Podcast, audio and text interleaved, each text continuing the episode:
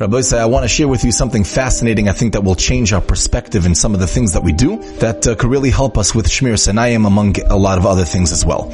In this week's Parsha, Parshas Truma, it says, Truma Asher Tikchu Me'itam Zahav V'chesef U'nechoshes. And it goes through a list of things that Klal Yisrael has to bring, and it seems like it's going in the order of how valuable these things are, right? Zahav, gold is first, and then silver, and then copper.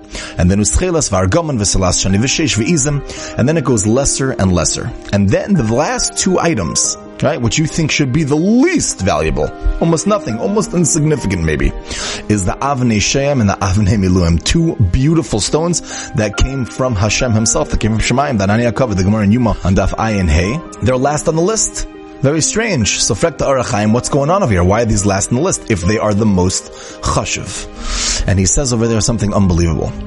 He says that from our perspective, from the human way to look at things, it seems like, yeah, these are the most chashuv, and therefore they should really be first on the list.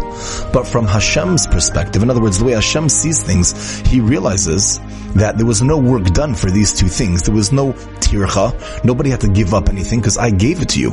It was a gift to Klal Yisrael. So from Hashem's perspective, he sees what was hard over here, what was worked so difficult to give up gold, give up silver, give up nechoshes. These are all things that are hard to give up. And that's why the Avnei Shoham and Avnei Miluim, even though it seems like the most valuable, they are last on the list. Rabbi said this is such a big yisod in life. Sometimes we look around at the world and we say, oh, this guy's not doing well, this guy's not trying hard, that's not valuable. When he was walking on the street and he saw a billboard, so he looked down, new, big deal. What about the guy who finished shots every day and the guy who does this and the guy who does that? What's the big deal? These guys are not doing, what are you doing? So you can go to the beach. How much tircha does it take, Rabbi say? How much work does it take? Everything is based on the effort and the tircha that you put in. And HaKadosh Baruch Hu sees all that. When you're walking down the street and the Yetzer Hara tries to grab you and the Yetzer Hara is at the very, very end, we're in the ikvis of the Mashiach, that means he's working the hardest to get us to fall. And that means that it's very hard. That means it takes a lot of work.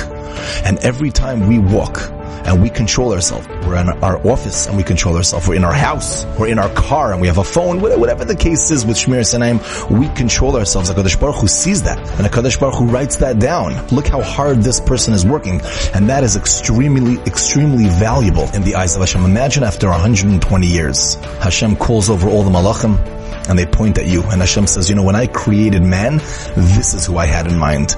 This person right here, you know what he accomplished in his life? How many thousands of times he controlled his eyes, even though it was so hard for him?